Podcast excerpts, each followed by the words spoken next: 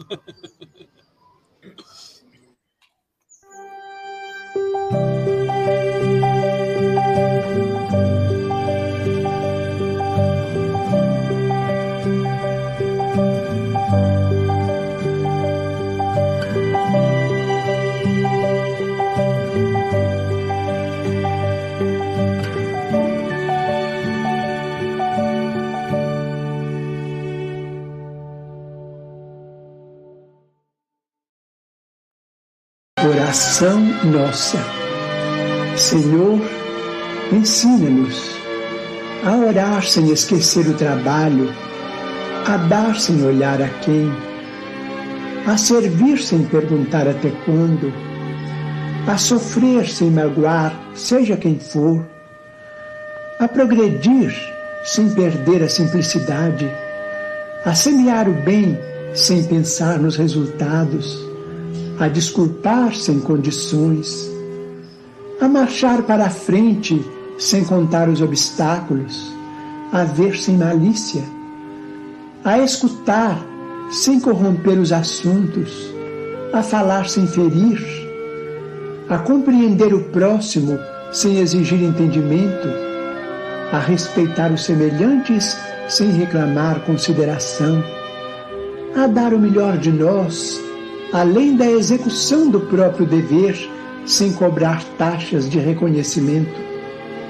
Senhor, fortalece em nós a paciência para com as dificuldades dos outros, assim como precisamos da paciência dos outros para com as nossas próprias dificuldades.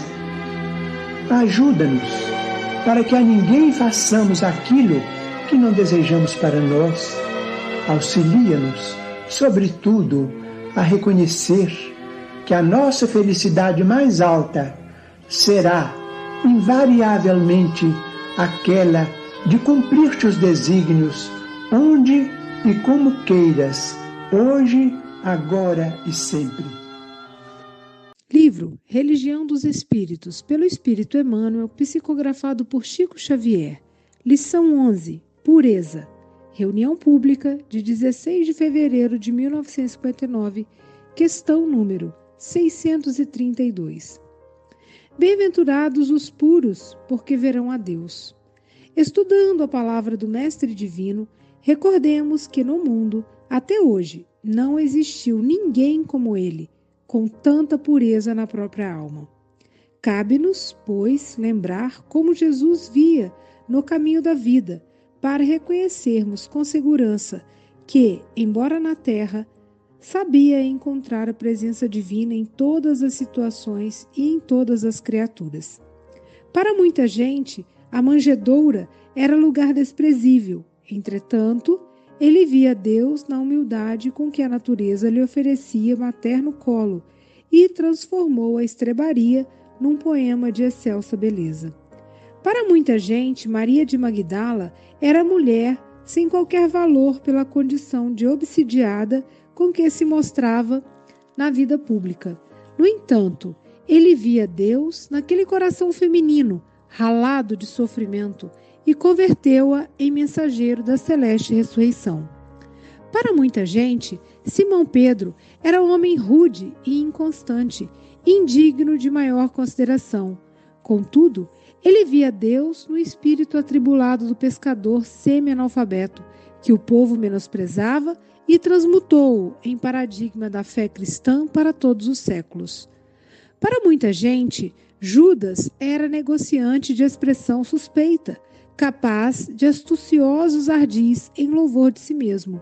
No entanto, ele via Deus na alma inquieta do companheiro que os outros menoscabavam e estendeu-lhe braços amigos, até o fim da penosa deserção a que o discípulo distraído se entregou invigilante. Para muita gente, Saulo de Tarso era guardião intransigente da lei antiga, vaidoso e perverso, na defesa dos próprios caprichos. Contudo, ele via Deus naquele espírito atormentado e procurou-o pessoalmente para confiar-lhe embaixada importante. Se purificares assim o coração, identificarás a presença de Deus em toda parte, compreendendo que a esperança do Criador não esmorece em criatura alguma, e perceberás que a maldade e o crime são apenas espinheiro e lama que envolvem o campo da alma, o brilhante divino que virá fatalmente à luz.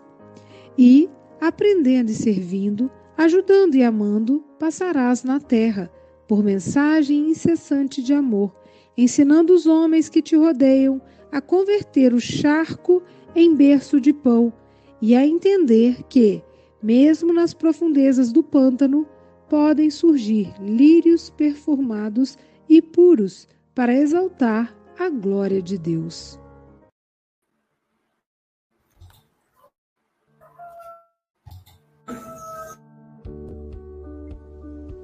Bom dia, boa tarde, boa noite. No Café com o Evangelho Mundial, você é conectado com Jesus. Agradecemos a você, meu irmão internauta, por esse café existir.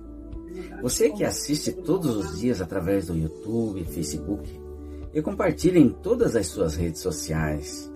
Agradecemos também à Rádio Portal da Luz, TV IDEAC, TV7, Rai TV e Rai TV Internacional, ao canal Passe Online, Café com Evangelho Mundial, no Facebook e no YouTube, no WhatsApp, Instagram e Café com Evangelho Mundial também no Spotify.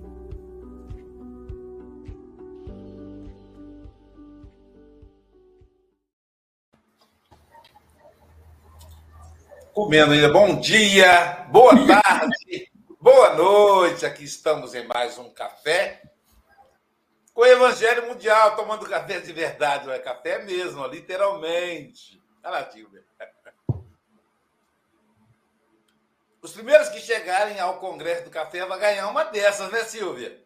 No Congresso, os primeiros que chegar vão ganhar uma dessas. Olha só, tá muita, o pessoal está se inscrevendo e os, as vagas estão, estão acabando. Aproveita. Olá, eu estou aqui para te convidar para o primeiro congresso dos Amigos do Café com o Evangelho, que ocorrerá entre os dias 20 e 21 de maio de 2023 no SESC de Guarapari. Teremos palestras presenciais como Francisco Mogas de Portugal, Mayra Rocha de Brasília, Vitor Hugo o Menino e virtuais como Jorge Godinho da FEB, Maher Hassan Musli da Austrália e muitos outros amigos. Venham todos participar desse encontro dessa união entre os irmãos do Café com o Evangelho. Informações e inscrições no WhatsApp 21 98471 7133. Sejam todos bem-vindos e bem-vindas a esse congresso.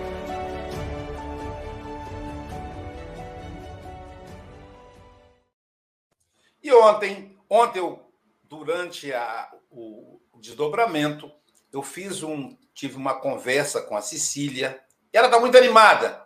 Tem piscina, tomou água. Eu lamento pela Larissa, que vai ter muito trabalho para o João também. João Rocha estará no Congresso, né? No Congresso dos Amigos do Café com o Evangelho Mundial. Mas hoje é dia 22 de abril. Eu estou lembrando aqui, dia 22 de abril, Silvia, foi quando os portugueses chegaram no Brasil e conheceram a nossa linda terra. Então, bem-vindo aí os portugueses. E o Chico Mogas chegou no café no dia 13. Ele chegou um pouco mais cedo, isso aí. É o português que chega um pouco mais cedo. Dia 22 de abril de 2023, diretamente de Seropédica. Eu acho não é Seropédica, não. Enfim, de algum lugar do passado ou do futuro, Silvia Maria Ruela de Freitas. Sábado, de Seropédica, com alegria. Com alegria, é porque o cenário está diferente. Mas gente rica é assim, né, né Adalgisa? Tem vários cenários. Sábado com João Rocha, o nosso querido amigo, pai da, da, da Sicília. Agora não é mais o João, agora é o pai da Sicília e de quatro lindos homens também. Não pode esquecer dele. Ele tem agora um quinteto igual a Aloysio. Essa turma chega no, no, no mundo espiritual, do mundo físico, para poder trazer os seus companheiros. Ele fala assim: Posso ir? Ó, deixa eu chegar lá primeiro. Vem, vem, vem, vem, vem, vem, vem. João foi falando assim: vem, vem, vem, vem, vem. E chegaram cinco. E aqui também chegaram cinco. Um do coração, como aconteceu comigo, a história é muito parecida. Talvez por isso eu amo tanto esse, esse companheiro tão querido. E, sábado com Francisco Mogas, com Adalgisa Cruz e sem mais conversa fiada. São oito horas e nove minutos. João, você tem até 8h30 ou antes, caso você nos convoque. Falando aí da pureza. Meu amigo, você está em casa. Jesus te abençoe. Muito obrigado. Bom dia, boa tarde, boa noite a todos os que estão aqui conosco. Essa lição ah, de hoje, é, ela é uma proposta de nós colocarmos um, um, uma lente no nosso olhar e enxergarmos além das aparências. Estar num mundo de expiações e provas, é, estar num grande hospital, uma grande penitenciária, numa grande escola. Logo, tudo que nós vemos, tudo, em todas as pessoas, em todos os quadrantes do planeta Terra, são lições convidativas ao ser eterno que nós somos para se libertar da animalidade, do materialismo, dos vícios e das paixões decorrentes do egoísmo e do orgulho. Duas características espirituais que nos definem, que definem a nós, os espíritos de terceira ordem, estagiando no mundo de expiações e provas, é a rebeldia e a rigidez. É por isso que nós ainda nos impactamos tanto com a aparência.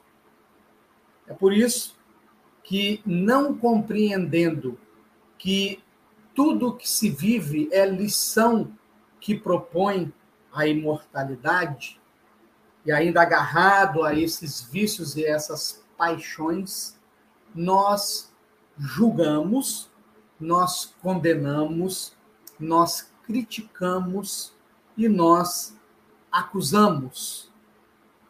Porque é assim que aqueles que ainda têm um enorme complexo de culpa agem, projetam o próprio erro, o próprio vício, os próprios desmandos e limitações que ainda não logrou combater e educar no comportamento do outro. Em verdade, condena no outro o que é condenável em si mesmo. Né?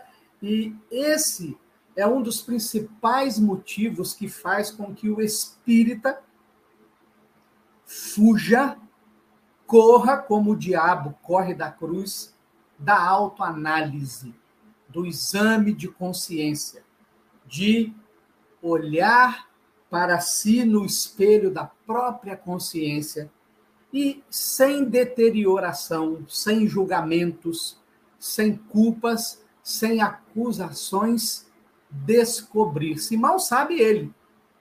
Mal sabemos nós, a maioria de nós, que sem passarmos por este processo de autoanálise, de autodescobrimento, nós não acessamos a nossa sombra psicológica, nós não acessamos o material que nós temos deliberadamente reprimido, negado, não trazemos este material para a luz da consciência e não trabalhamos esse material a fim de transformá-lo na luz que Jesus ordenou que nós fizéssemos brilhar.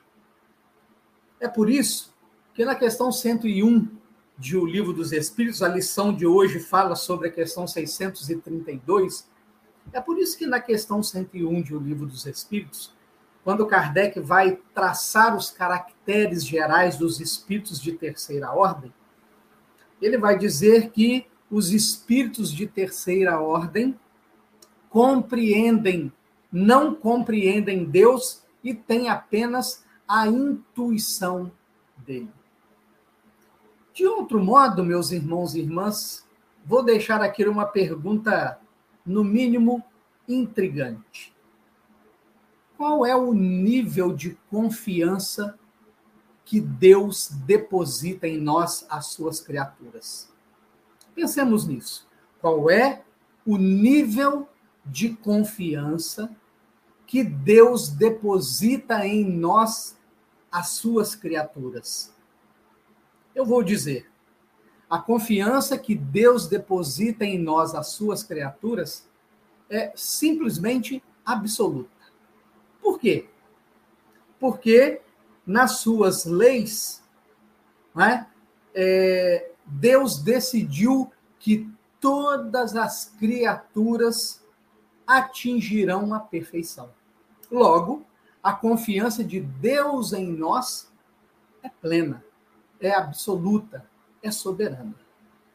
A grande questão é: qual é o nível da nossa confiança em Deus para nos submetermos sem rebeldia e sem rigidez ao processo educacional ao qual ele nos submete incessantemente? Qual é o nível de confiança que nós temos em Deus quando ele, através dos seus ministros, dos seus mensageiros, propõe que nós investiguemos as nossas intenções para descobrir aonde habita em nós o vício, a paixão desordenada, a propensão ao mal conforme escreve Kardec na questão 101 de O Livro dos Espíritos, para que nós possamos nos libertar desta propensão ao mal.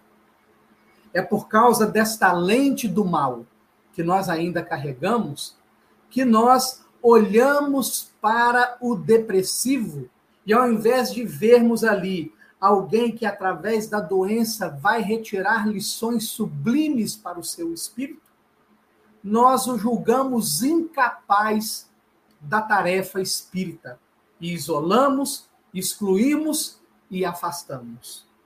É por isso que nós olhamos para o indivíduo que, diante da tarefa, tem medo e recua, e ao invés de vermos ali um irmão que, assim como Simão Pedro, que necessitou vencer o medo, esse irmão ou irmã também necessita vencer o medo, nós desprezamos, gracejamos, fazemos jocosidades com aquele que enfrenta um dos grandes inimigos do progresso evolutivo, que é o medo. É assim que nós olhamos para o indivíduo que se permitiu envolver pelos vícios, pela drogadição, pela bebida, pelo tabaco, pelas medicações psiquiátricas sem receita, sem acompanhamento do profissional, olhamos para esses indivíduos que muitas vezes estão consumindo o seu complexo de culpa nesses vícios, e ao invés de nós enxergarmos ali a intensa batalha que o indivíduo trava interiormente consigo mesmo e apoiá-lo, nós preferimos excluir, preferimos isolar, preferimos muitas vezes mear a cabeça um gesto de compaixão sem ir presença séria e da dor daquele apoio. Limpar o coração meu dentro de nós. E Joana de Ângeles, na obra O Homem Integral, vai dizer da necessidade última de nós mergulharmos profundamente em busca de Deus. E, inevitavelmente, ao mergulharmos profundamente em busca de Deus, encontrar a nossa sombra psicológica. Vamos encontrar o egoísmo, o orgulho, a vaidade, a inveja, o ciúme, o apudia, a negligência, a omissão, impeditivos de que a nossa luz brilhe e de permitir que Deus, encontrado, conectado, comungado do nosso interior, se manifeste na fala da benfeitora Joana de Ângeles, sombranceiro e tranquilizador. Atraídos pelo lado de fora, atraídos pela aparência, e é por isso que a cultura hindu vai falar que enquanto nós não derrotarmos Maya, a ilusão em nós, nós de fato não acessamos o nirvana, atraído pelo mundo das aparências, pelo belo das aparências, atraídos pela embalagem que é sedutora, que é bela, que é bonita. No entanto, sem acessar o conteúdo, o interior, continuamos distraídos da nossa necessidade última, que é este encontro definitivo com Deus. E sem a decisão última, derradeira, definitiva, de encarar as consequências dos nossos inumeráveis equívocos perpetrados na nossa caminhada espiritual até agora, a fim de, mexendo no lodo que jazia acomodado nas profundezas do lago do nosso inconsciente, a fim de trazer esse lodo à tona, e eu disse jazia, porque os tempos atuais inevitavelmente agitam este lodo do nosso inconsciente profundo, trazendo ódios à tona, raivas à tona, preconceitos à tona, desejos proibidos, negados, reprimidos à tona? Justamente porque em vibrando em nós e na criação a lei de progresso, ninguém, ninguém fica parado à margem do caminho. Podemos, no máximo, e Deus permite, estacionar durante um tempo. Mas a lei do progresso, usando principalmente o mecanismo da dor, nos impulsiona ao melhor, ao melhor de nós mesmos. Nos impulsiona a nos libertar destes entulhos emocionais que nós acumulamos no passado e que agora é preciso que nos limpemos desse entulho. É preciso que façamos uma extensa e profunda faxina nos nossos hábitos, nos nossos comportamentos, nos nossos desejos, nos nossos gostos, no nosso pensar, para que, começando a retirar esses entulhos, a luz interior, a essência divina em nós, o amor, que é o ápice da pureza, comece a se manifestar. Temos ainda, meus irmãos e irmãs, apostado as fichas no amor sentimento e esquecido de apostar as fichas no amor atitude. Quantas vezes perdemos a oportunidade de agir no bem, de agir no amor, esquecidos da fala luminosa do apóstolo Pedro quando escreve que o amor cobre a multidão dos nossos pecados. Portanto, o amor atitude, o amor das mãos que se estende, do ombro que, que sustenta, do ouvido que escuta caridosamente, do olhar que procura enxergar além da aparência, além da atitude, além da dor, além do vício, além do crime, além da corrupção, para enxergar o espírito perdido do seu endereço último, que é Deus. O amor que acolhe, o amor que se movimenta na boa vontade, o amor que sorri, o amor que chora em compaixão, aquele que também sente a dor e chora. Cada vez que movimentamos o amor na atitude e no sentimento, clareamos um pouco mais a nossa sombra.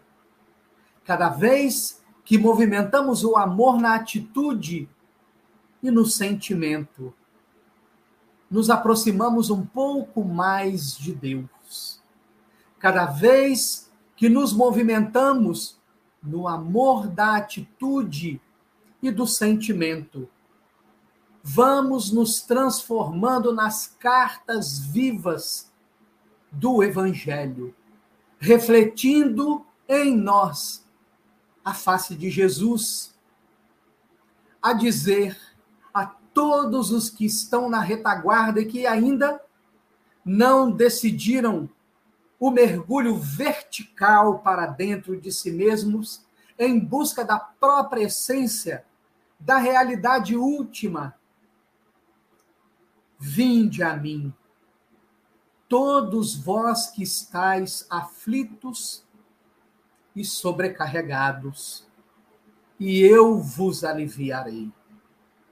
Aprendei comigo que o meu jugo é leve e o meu manto é suave.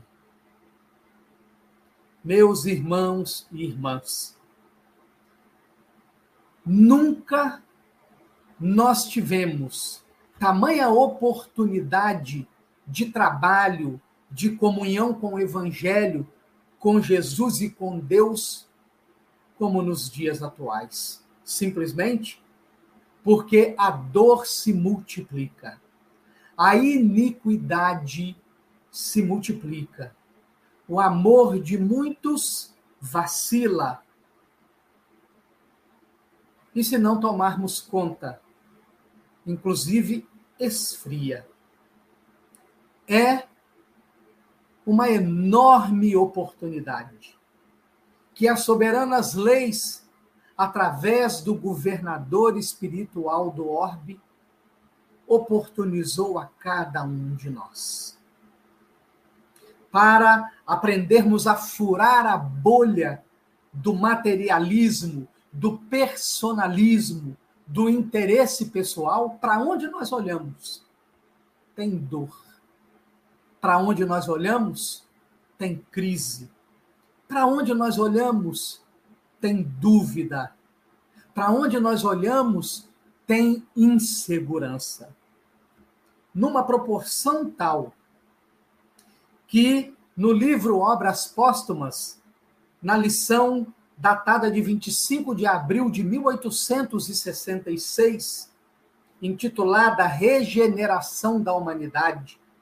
O espírito que a dita vai dizer que as duas características que identificariam os tempos da transição seriam a loucura, na forma dos transtornos psíquicos, e o suicídio, que se multiplicaria numa quantidade tal, inclusive entre as crianças. Eis o campo de trabalho de Jesus junto a nós. Eis o campo de trabalho de nós outros, aqueles que pretendem serem homens regenerados, homens novos, homens de bem. Trabalhar junto a Jesus para enxugar lágrimas, para minorar dores, para esclarecer a ignorância. E enxugando lágrimas alheias, enxugaremos as próprias lágrimas. Minorando dores alheias, minoraremos as próprias dores.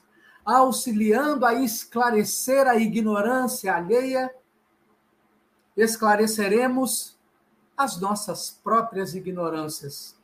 E então, purificando os nossos corações, um dia estaremos em plena comunhão com o Pai, em plena comunhão com Jesus, em plena comunhão com o Evangelho e em plena comunhão uns com os outros, finalmente cumprindo o ápice da lei de amar a Deus sobre todas as coisas e ao próximo como a nós mesmos. O projeto de pureza de coração que existe em mim. Saúda o projeto de pureza de coração que existe em cada coração que esteve conosco nesta manhã de sábado, quando, se os portugueses descobriram o continente do Brasil, oportunidade de descobrirmos o, o continente do amor incondicional que habita em nós aguardando ser despertado para a vida abundante que Jesus nos prometeu.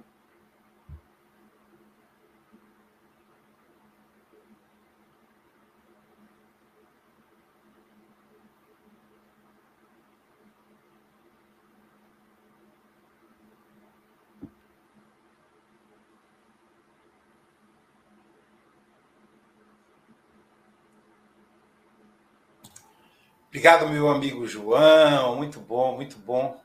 Muito bom te ouvir. E é, antes da gente começar os comentários, e hoje é aniversário da Cirlei, a Célia aí parabenizou. E Cirlei é uma grande trabalhadora da SGE, uma grande trabalhadora da nossa casa. Portanto, parabéns para você, paz e amor junto aos seus. Parabéns pra Cirlei, com as graças de Deus. Obrigado, Cirlei. Obrigado pelo carinho, da, da, da, convivência lá em Curitiba, pela, pela pizza que comemos juntos com é, eu, você, João Melo. Obrigado, minha amiga.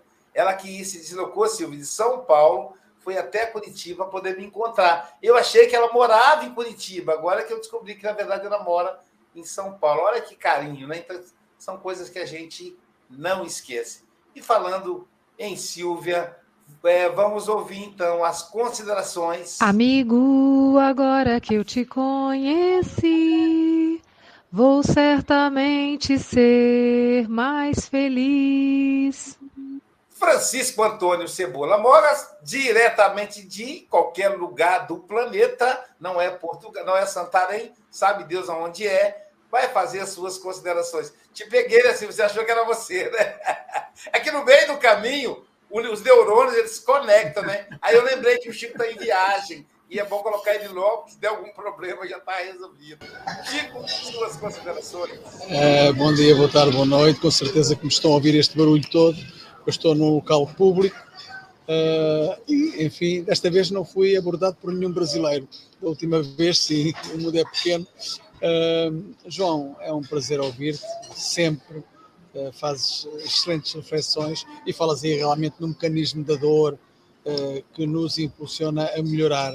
E eu vinha na viagem, fiz agora uma viagem de 350 km até ao local onde eu estou, Uh, e vinha a falar com a Forbela, vinha a falar, a falar com a Forbela e, e, fiz uma retrospectiva de, desta minha existência e das coisas boas que aconteceram, inclusive o conhecer o Aloysio, conhecer o João Rocha, mas neste processo todo uh, eu disse à Forbela que realmente tenho sido uma pessoa abençoada, uma pessoa feliz. E ela disse, pois, mas tem havido muita dor. Sim, e essa dor, essa dor me faz com que dê mais valor já estou a remar e tudo, mais valor às amizades, mais valor ao café com o Evangelho, mais valor uh, ao facto de eu conhecer a doutrina espírita, porque em todos os processos, que foram processos, uh, não foram fáceis, não é? Uh, mas são processos que nos levam a mudar um pouco, muitas vezes, o nosso egoísmo, o nosso orgulho, mas somos de vez, de vez em quando somos instigados pela dor. O que é que fica?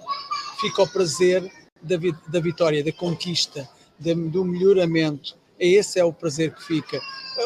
As dores que tive lá para trás, eu agradeço-as e nós acho que devemos agradecer essas dores, porque se as temos algo, participamos nelas, com certeza.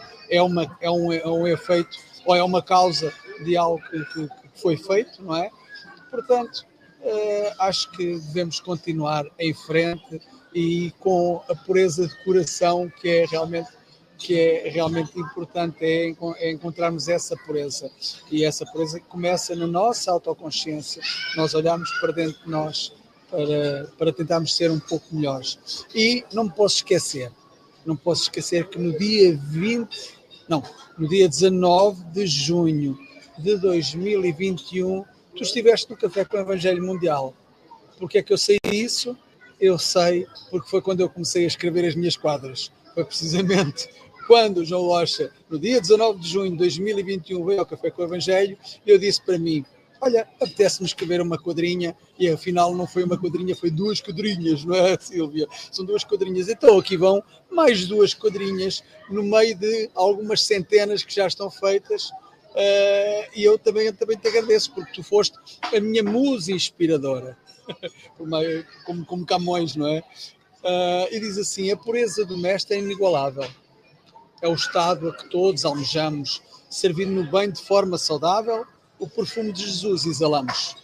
João Rocha diz que temos lições convidativas para nos livrar do egoísmo e do orgulho.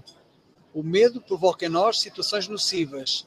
A autoconsciência leva à limpeza do entulho. E é isso.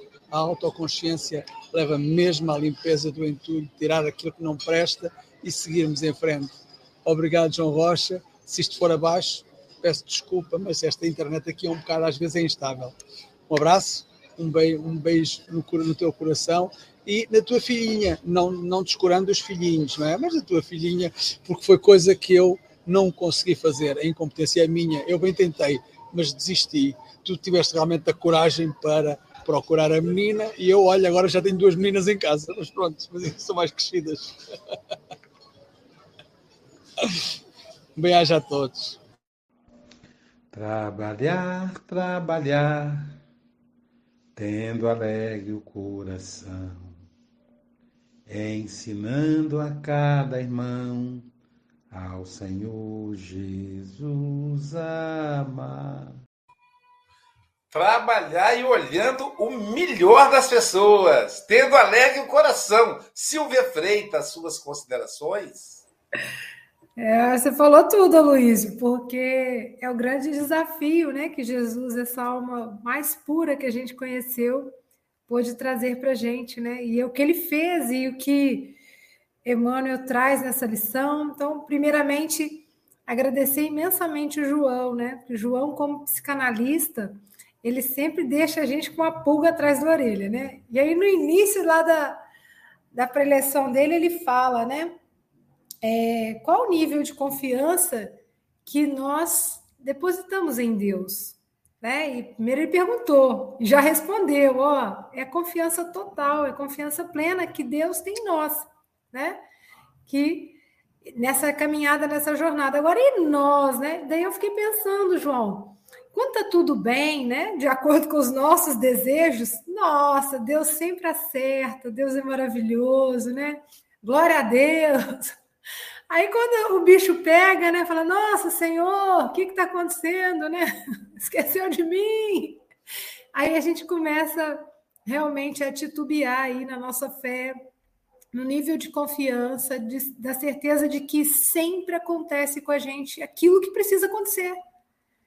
E às vezes a gente não compreende, né? Porque ainda envolvidos pela essa ilusão, né, igual você trouxe a Maia, né, da forma, e não do conteúdo, a gente realmente pode aí, às vezes, se perder por um tempo, né? se a gente ficar iludido com essas questões. Mas daí vem a vida, né? Trazendo para a gente esse centramento, vem o Evangelho, o Café com o Evangelho Mundial, né? Então, é, de oportunizar para a gente essas reflexões mais profundas, né? Quem eu sou, o que, que eu quero ser, né? Interessante que na pergunta do Livro dos Espíritos que deu origem, né, a essa mensagem, é, é, é, o Kardec pergunta, né? Será que a gente, por estar passível de cometer erros, será que a gente não faz o bem achando, né? Não faz o mal achando que é o bem? Como que é isso, né? E aí os, os espíritos respondem muito assertivamente, né? Segue Jesus, né? E é, com a recomendação dele. Eu desejo isso para mim, né? Isso que eu estou fazendo para o outro, que eu acho que é o bem. Se alguém fizesse para mim, eu ficaria satisfeito, né? E outra coisa também que eu trouxe para minha vida é: eu posso fazer isso na frente de qualquer pessoa, né? Eu posso escrever no meu WhatsApp e de repente isso passar lá no outdoor ali que eu não vou me comprometer.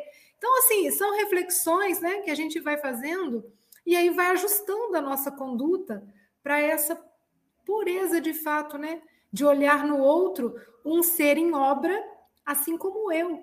Né? Olhar no outro esse ser cheio de sonhos, de desejos, de aspirações, assim como eu. E Jesus soube olhar o melhor de cada um de nós, né?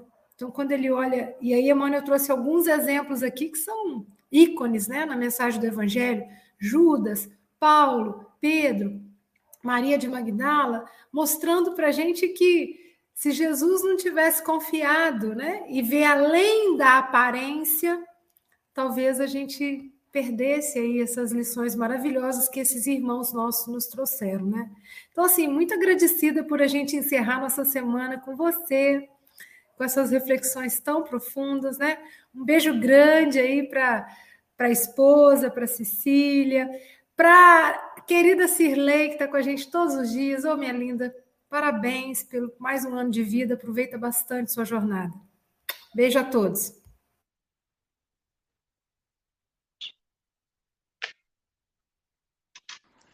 Quem foi que disse que a vida não é bela? Abra a janela do seu coração.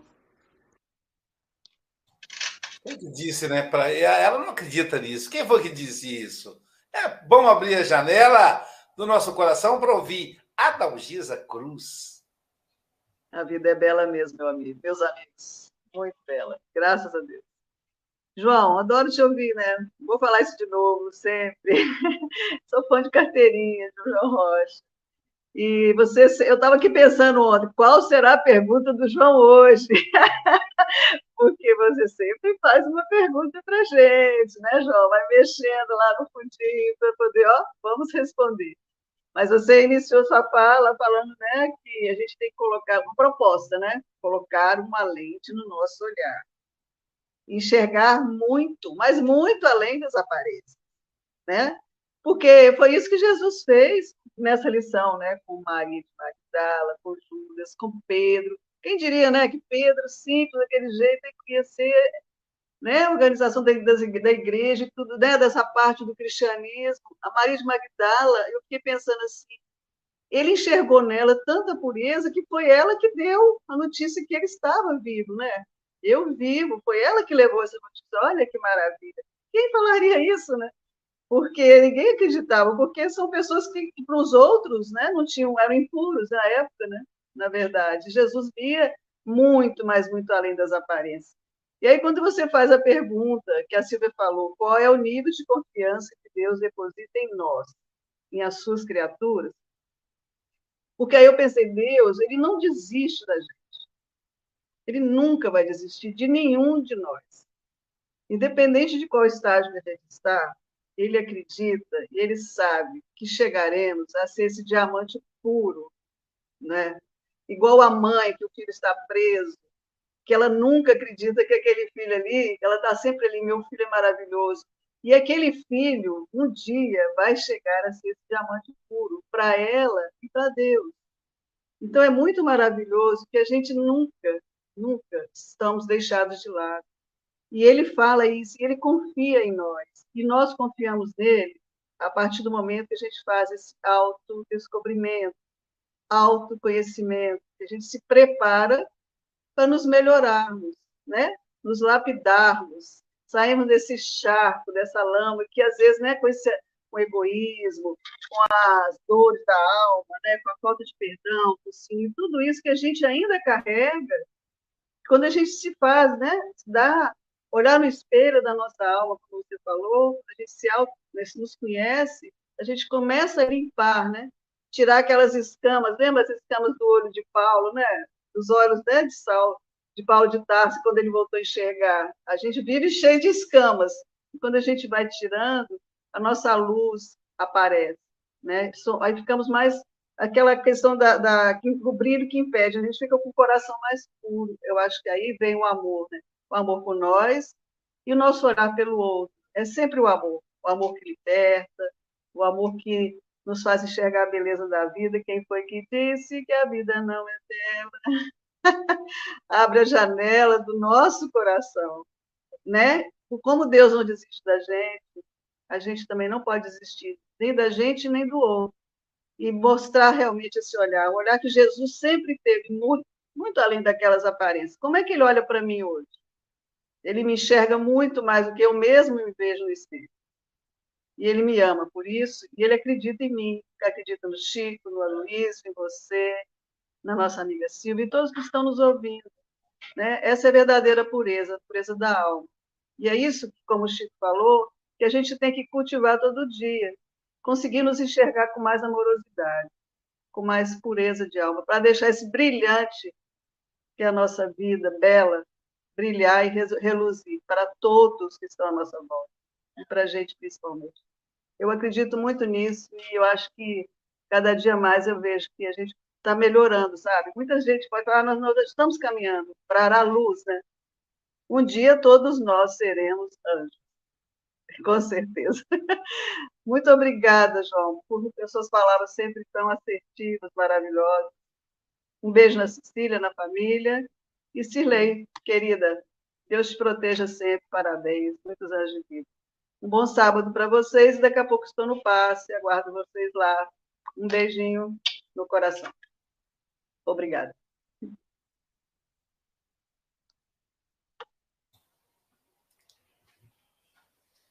É, é, esse olhar né, de Jesus que é muito específico, né, que, é, que deve nos mover. É, eu acho que é Humberto de Campos quem disse, irmão X, quem conta uma história que ia Jesus caminhando com os apóstolos e Pedro era sempre aquele que ficava, ele ia na frente, ele era uma espécie de guardião de Jesus. Então, ele ia à frente. E alguns iam ao lado, alguns atrás, eles se dividiam, Jesus ficava no meio. Era uma estratégia para proteger o mestre. Então, Pedro, é, de repente, para e alerta o grupo com as mãos no, nas narinas, dizendo: tem um animal morto que já está com mau cheiro. E Jesus prossegue, ele não para. Aliás, ele não para nunca, né? Ele prossegue, se aproxima do animal e diz assim: Que belos dentes tinha esse cão. A, a reflexão que os Espíritos trazem é que, enquanto Pedro e os demais apóstolos, as pessoas que estavam ali à volta, viram a própria podridão no cão, Jesus viu a própria beleza no mesmo animal. É, Freud vai chamar isso de projeção. Isso vai ser corroborado pela filha dele, Ana Freud, que vai aprofundar ainda esse conceito. E Jung trabalha diferente, ele vai chamar de sombra. São as nossas sombras. E ele fala sombra que é bem interessante, que a gente olha a sombra na parede, né? Aquela, aquela coisa que brinca com as crianças, né? A gente vê a sombra na parede. Então é um conceito parecido. Joana de Ângeles resolve adotar o conceito freudiano. Então, ela vai falar da projeção. Está no livro Ser Consciente, da série dela. E a projeção é exatamente isso. Tudo o que nos, nos incomoda no outro é algo que temos em nós. Então, nós não nos incomodamos com o que é desconhecido. Então, toda vez, isso é um processo de autoavaliação.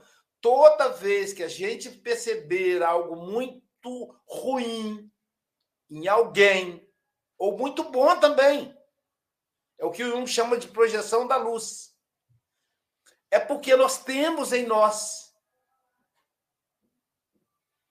A monja Cohen, que todos conhecem, é muito famosa nas redes sociais, uma liderança do movimento budista, talvez a maior liderança na, na contemporaneidade, aqui no Brasil, pelo menos.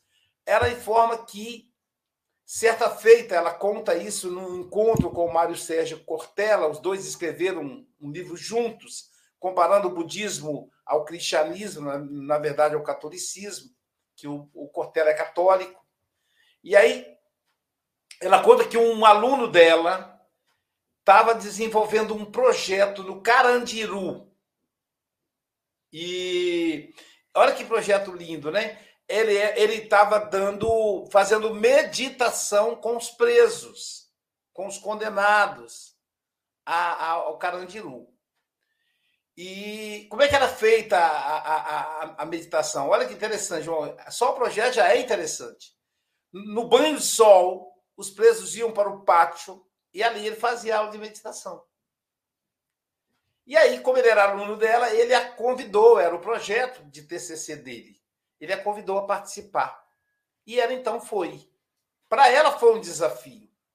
Uma mulher careca, que se veste diferente, em um local onde só tem homens. E os homens considerados os piores da sociedade. Estão presos por terem cometido crimes. E aí é uma. Quem já foi em presídio sabe que é uma, uma cena muito triste. Eles colocam a mão para lado de fora da grade, como se fossem animaizinhos. É bem triste. Só quem já participou, na, aqui na SGE, nós estamos começando com, com um projeto desse. A Cássia está liderando aí um movimento, mas a gente sabe que eu já participei e não é fácil. Então ela disse que ela tinha, ela tinha que passar no corredor, onde tinha uma grade de um lado e do outro, um corredor. E aí ela disse que ela ouviu vários tipos de é, manifestações. Uns é, baixavam a cabeça em reverência a ela. Outros debochavam daquela mulher careca, com vestimenta diferente outros indiferentes. Mas teve um que chamou a atenção dela. Ele olhou para ela com ódio, com muito ódio. E ela nunca tinha visto aquele homem. Como é que um homem que eu nunca vi pode olhar para mim com tanto ódio? E disseram que era um ódio que vinha da alma, um ódio pela humanidade, um ódio pela existência, um ódio por existir, um ódio tão profundo que ela nunca havia visto. E aí, ela narra essa história para o Mário Sérgio Cortella. E Mário Sérgio então pergunta a ela, monja, onde é que está esse ódio dentro da senhora? Porque até então eu não imagino que a senhora tenha ódio. Ela disse: Pois é, meu filho. Esse foi, o, esse foi o meu melhor professor nos últimos tempos. Ele me fez descobrir que eu ainda tenho ódio. Porque como é que eu ia identificar o ódio nele se eu não tivesse em mim? Então, é algo muito profundo. É por isso que Jesus viu naquele homem estabanado, naquele homem disciplinado, a rocha que deveria coordenar o movimento cristão. É por isso que Jesus viu naquela criança, quase criança, apenas 14 anos, o seu discípulo amado, que seria o guardião da Mãe Santíssima, João Evangelista e o primeiro Pedro. É por isso que Jesus viu naquele soldado inimigo, aquele homem que batava os cristãos com tanto prazer, o seu apóstolo, o apóstolo dos gentios, que iria levar o cristianismo aos lugares mais distantes, que seria, segundo a Igreja Católica, um dos pilares do pensamento cristão, o apóstolo Paulo. Então, esse, é esse olhar de pureza que o João Rocha, é, é, é, um homem sobre a rocha, o nome dele já diz, né? João Rocha nos convida nessa manhã. E é sempre um prazer te ouvir, meu amigo, que a gente consiga olhar para o mundo com o olhar da pureza de Jesus. Mas é para isso é preciso, como você disse, olhar para a nossa própria alma. Suas considerações. nós vemos na paixão? O que é que nós vemos no quadro da paixão de Jesus? Né? Jesus é preso, é, é julgado, sofre um açoite brutal, depois é obrigado a carregar a própria cruz, tem uma primeira queda, ali recebe o auxílio de Simão de Cirene ou Simão Sirineu, é, Verônica vai lá com lenço, enxuga-lhe o rosto e a face é, de Jesus fica marcada no, no, no lenço de Verônica. É, quando chega no Gólgota, né? Tem a segunda queda, a terceira queda, chega no Gólgota, é despido de suas vestes, é crucificado, né? seu corpo morre. Né? O que, que nós vemos aí? A maioria de nós vê só violência. Pouco de nós esquece de ver o domingo de Páscoa, que é quando Jesus se apresenta na glória espiritual para Madalena para anunciar a ressurreição, a imortalidade da alma.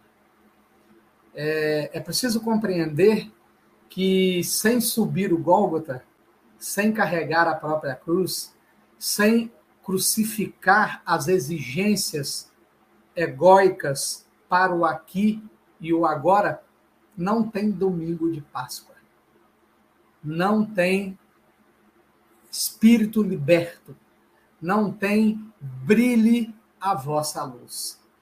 Só nos submetendo sem rebeldia a este processo educacional às vezes muito duro, não porque Deus é duro, é a eleição de cada um de nós. A intensidade da lição é elegida por cada um. Né? Então, entender que as lições duras que nós passamos têm como prêmio o domingo de Páscoa, a ressurreição para a imortalidade da alma. Esse é o convite para todos nós. Obrigado, meu amigo, mais uma vez. Pessoal, daqui a pouquinho teremos o passe online com a Adalgisa Cruz, exatamente às 9 horas. E é, hoje, especialmente, não teremos a evangelização infantil na SGE, que é presencial, e nem a mocidade, que é presencial e online. Na verdade, teremos a mocidade online, né? a mocidade espírita mundial, como na versão da pandemia era só online. E e continuamos o nosso encontro é, hoje, né, às 15 horas, na Sociedade Espírita Guilom Ribeiro, em Vila Velha. Será uma palestra presencial e também transmitida pela plataforma é, do IDEAC. Então, todos os canais que transmitem o Café com o Evangelho vão transmitir. O canal que você está assistindo aí vai transmitir, é só você agendar-se será hoje às 15 horas. Eu vou abordar o tema Amai-vos e instruí-vos. Quem está em Vila Velha, Vitória e Cariacica perto, toma vergonha na cara, vai lá assistir e me dá um abraço, que eu sou um camarada muito carente. Mas, em qualquer lugar do planeta, vai poder ter encontro virtual comigo. E amanhã, amanhã é diferente, gente. Amanhã a palestra é presencial. Sim. Então, minerado que está em Guarapari, no, no, no, no, feriadão, que eu sei, eu já corri o olho, tem um monte de gente aí. Amanhã encontro vocês lá. Vou prestar atenção. E receberemos a visita solene de uma, de uma pessoa que é membro da família Freitas. Sim, Sara Freitas já está agendada para ser recebida. Viu, Adalgis? Você ficou aí, podemos estar assistindo do lugar, vamos receber a Sara com muita festa. Então, amanhã, a Sociedade Espírita, a Sociedade Guarapari de Espíritas fica no edifício Center Park. Anota aí, sala 6, terceiro andar, centro de Guarapari. Então, não tem desculpa não, hein? Edifício. Ah, mas Aloysio, eu não, não tenho dificuldade de subir escada. Lá tem elevador, estou adorando. É então, amanhã, tá? quem vai fazer a palestra para nós será o nosso Túlio Davi Arcanjo. Ele é Joana, foi presidente da Federação de Espíritas do Santo. Ele, o Túlio vai falar para nós a lição número 12, sobras. Então, até amanhã. Bom dia, boa tarde, boa noite. Beijo na Cecília, João. E uma, um beijo na Larissa também.